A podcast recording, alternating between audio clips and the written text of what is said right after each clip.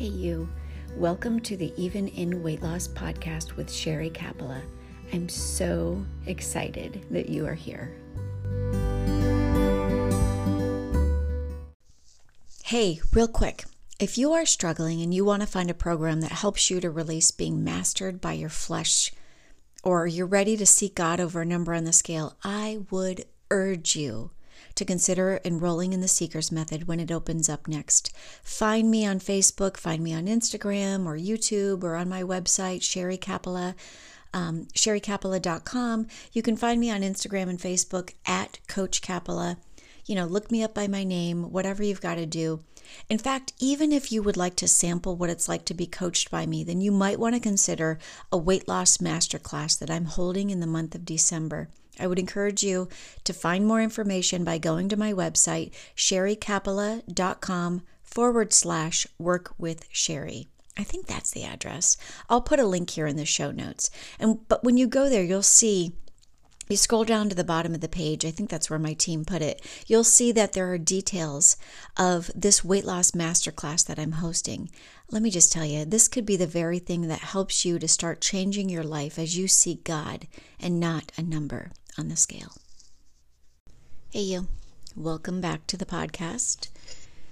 So, today I'm going to I'm going to share some real stuff with you. I feel like I share this a lot, but I don't know. God put this on my heart today, so I'm just rolling with it, but today I'm going to really take you through how it is that I, you know, really stepped into losing the weight and how I really stepped into trading my desire for that number on the scale instead trading it for my desire for him. I mean, here I am. I don't even know how many years. Um, it's a blur, and I'm not a numbers girl, but it's been a minute since I've been on this journey now, and I can honestly tell you, I'm entering a new level of, you know, menopause, I guess, really. I mean, I'm going, I think I'm leaving perimenopause. I'm stepping into menopause, and it's kind of weird. Maybe it's seasonal, I'm not sure, but my cravings are changing. Like my cycle's starting to change. Sorry if your husband's listening, or if you're just a guy hitting play accidentally, but things are changing and I'm noticing my desire for certain foods changing and my cravings changing and things like that. Um, but I'm also thinking it's seasonal, not just in the season of my life, but the season of the year. You know, it's right now at the time that I'm recording this. Um, if you're watching this on YouTube, you'll see that the video is a pile of boxes. So the the time that I'm recording this is it's Christmas, and um, all the things are everywhere and the activities are fewer because of COVID. And um, my schedule is busy, but in a different kind of busy because I really should be opening up all these boxes that are around me from Amazon and Target and wrapping Christmas gifts. But instead, I'm craving carbohydrates. so that's what I'm talking about. Like, I'm craving different foods that I don't normally crave. I'm desiring, you know, a different level of comfort in my belly. You know that meal, that feeling of satiety that comes from just eating a garlic knot. Last night I made dinner for my family. I made spaghetti, uh, meat sauce, the whole thing, and then put garlic knots in the oven, and they smelled amazing. They smelled amazing. And for myself, I can't eat tomatoes very well. Like I, um, I don't do well. I have I have a condition that I've known about for a year now called diverticulitis. Not major, but it affects me with certain foods affect me. So I can't eat potatoes and tomatoes very easily without discomfort. And so I didn't eat what the family ate last night. But as I started to kind of wind down after cooking, I sat on the sofa. Landon and I sat down and we watched um, America's well the whole family and I sat down on the couch and watched America's Funniest Home Videos. And I found my mind drifting to food. And I, this doesn't happen to me often. Um, I craved it. I wanted that food. And in that split second of wanting to go and eat a garlic knot, now, mind you, I've been on this journey a couple of years now. I thought, oh boy, if I do, how am I going to feel tomorrow? How am I going to feel a couple of days from now? You know, I have a group coaching tonight. Tonight I have a private inner circle called my the thinner circle, and you know I've learned the hard way that um, when I eat the wrong foods, I don't have access to my brain. I don't feel God's connection in the way that I do when I keep on eating the right foods. So last night, while the family ate spaghetti and meatballs and garlic knots, I had a salad with leftover grilled chicken, baked chicken that I'd made from the night before.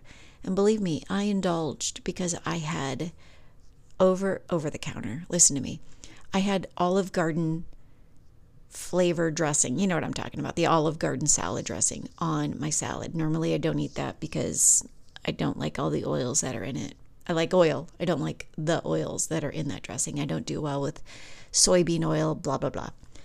And so I was proud of how I'd actually eaten, but as I watched TV with the family and thought about those garlic knots, it's amazing how changed I am because in that moment, all I could think was, ooh, but if I eat that, I'm not going to hear God's voice. And you know what? I mean, you've probably heard me say this. If you're inside of the Seeker's Method, you've seen this meme, or if you've followed me for a couple of minutes, you've seen me share this meme that, you know, my food choice, my God voice. And there isn't anything that tastes so good now that I'm willing to sacrifice his voice. And so that's what I want to talk to you about today. Um, today's episode is brought to you by, um, through inspiration from Psalm 34. if you have a minute, I would encourage you to look up Psalm 34. It's just, it's powerful. And it's a promise. I mean, if you read it, you can see in Psalm 34, it's not very long. I think there's, let me take a look.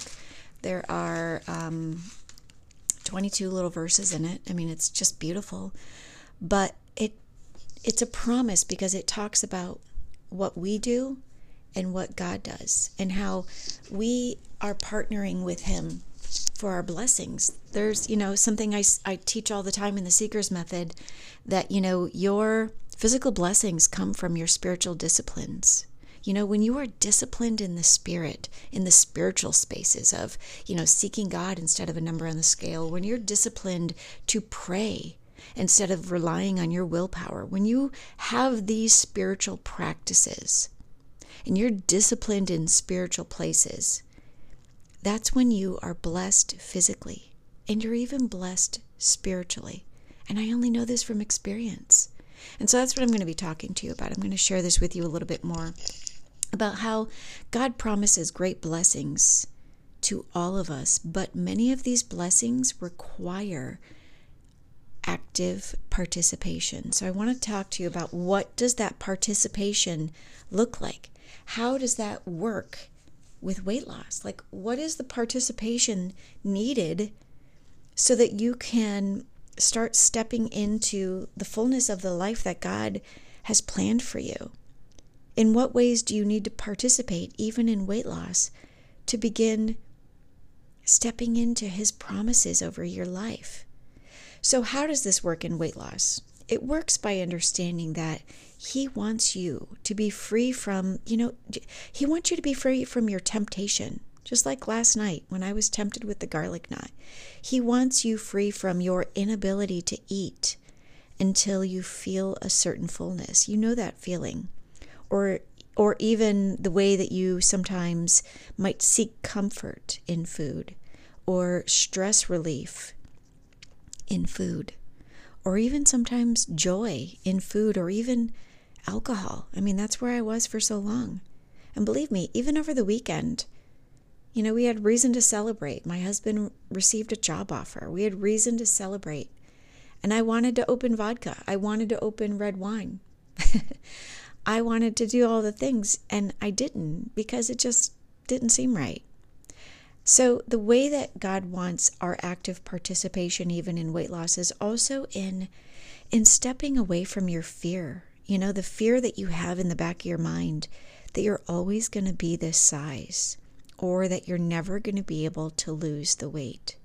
God wants you, He wants to bless you, but it's going to require your participation in trusting that He's going to help you in all these areas, by trusting that He's interested in helping you and and even in freeing you but that it's going to require an exchange in your trust, okay? It's going to require that you exchange your trust from being a dieter and what the diet industry has taught you and what you know about how to diet and count the calories and weigh the all of the things, all of all of it.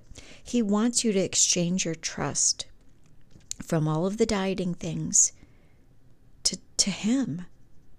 To seeking God instead of the number on the scale. And that means to exchange your goal to seek a relationship with Him, a deeper connection as you step into becoming who he, who he created you to be versus who you might be on track to become right now. I mean, that's exactly what happened to me. In my quest for that number on the scale, I found nothing but defeat and depression and anxiety and, you know, the world and its standards. I, excuse me. And then something happened, and I genuinely exchanged the gym for him. Sorry, I had to take a drink of water, girl. What is happening to me?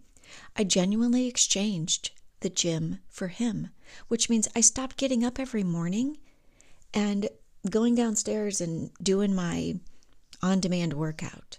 I stopped doing that. That's how I exchanged the gym for him. I started to surrender that goal weight. My goal weight was 150, 15 pounds. I mean, I'm only five foot two. So that's like, that's an ideal weight for somebody of my short height. I surrendered that number wholeheartedly. And when I did that, I began, I began to step into trusting him. And what that looked like was I started praying and reading His Word and walking in obedience to His Word slowly. And it, it was not easy, but it really was that simple. And it, you know, while I did it, it wasn't perfect, but He was using my weight loss to perfect my trust in Him. And so, how I did that, I want to share with you how I did that, how I started stepping into obedience just through praying and reading the word. how I did that was on those days when I felt too lazy to prep the food, you know, coming home from work and, you know, just oh, just wanting to put on, take off my bra, put on my yoga pants. just the stretchy clothes. I wanted everything to be easy. I didn't want to prep dinner and then prep my separate meal for me. And, you know, there would be Sunday mornings or Saturday mornings where I, I was too lazy to just prep. I mean, full disclosure. And then I would pray. I would put myself, lock myself from all three kids in my bathroom, and I would pray. You know, God, help this, help me to do what I can't do because I was trying to change an ingrained habit of coming home and just, you know, microwaving, you know, whatever, whatever, and just eating whatever I'm feeding the family. And so when I would come home and I was too lazy to do what I needed to do to prep the food, to be obedient to my meal plan, I would pray. And then I would walk in direction of my prayer. That's how you start to stand up in trust. And another way that I did it was when I was too high, too tired after, you know, feeding three kids and cleaning up after three kids and tag teaming with my husband of okay i've given this one a bath you give this one a bath and doing all of those hard things. And i was too tired to like clean the kitchen and then pull out the chicken that i was going to defrost for tomorrow and you know lay out my clothes and work on my agenda for tomorrow. When i was too tired to do that i would pray again and i would walk in direction again in obedience, in direction of the prayer, being obedient to what I just prayed. This is how I started participating with God. These were the physical disciplines that I implemented through my spiritual discipline of praying.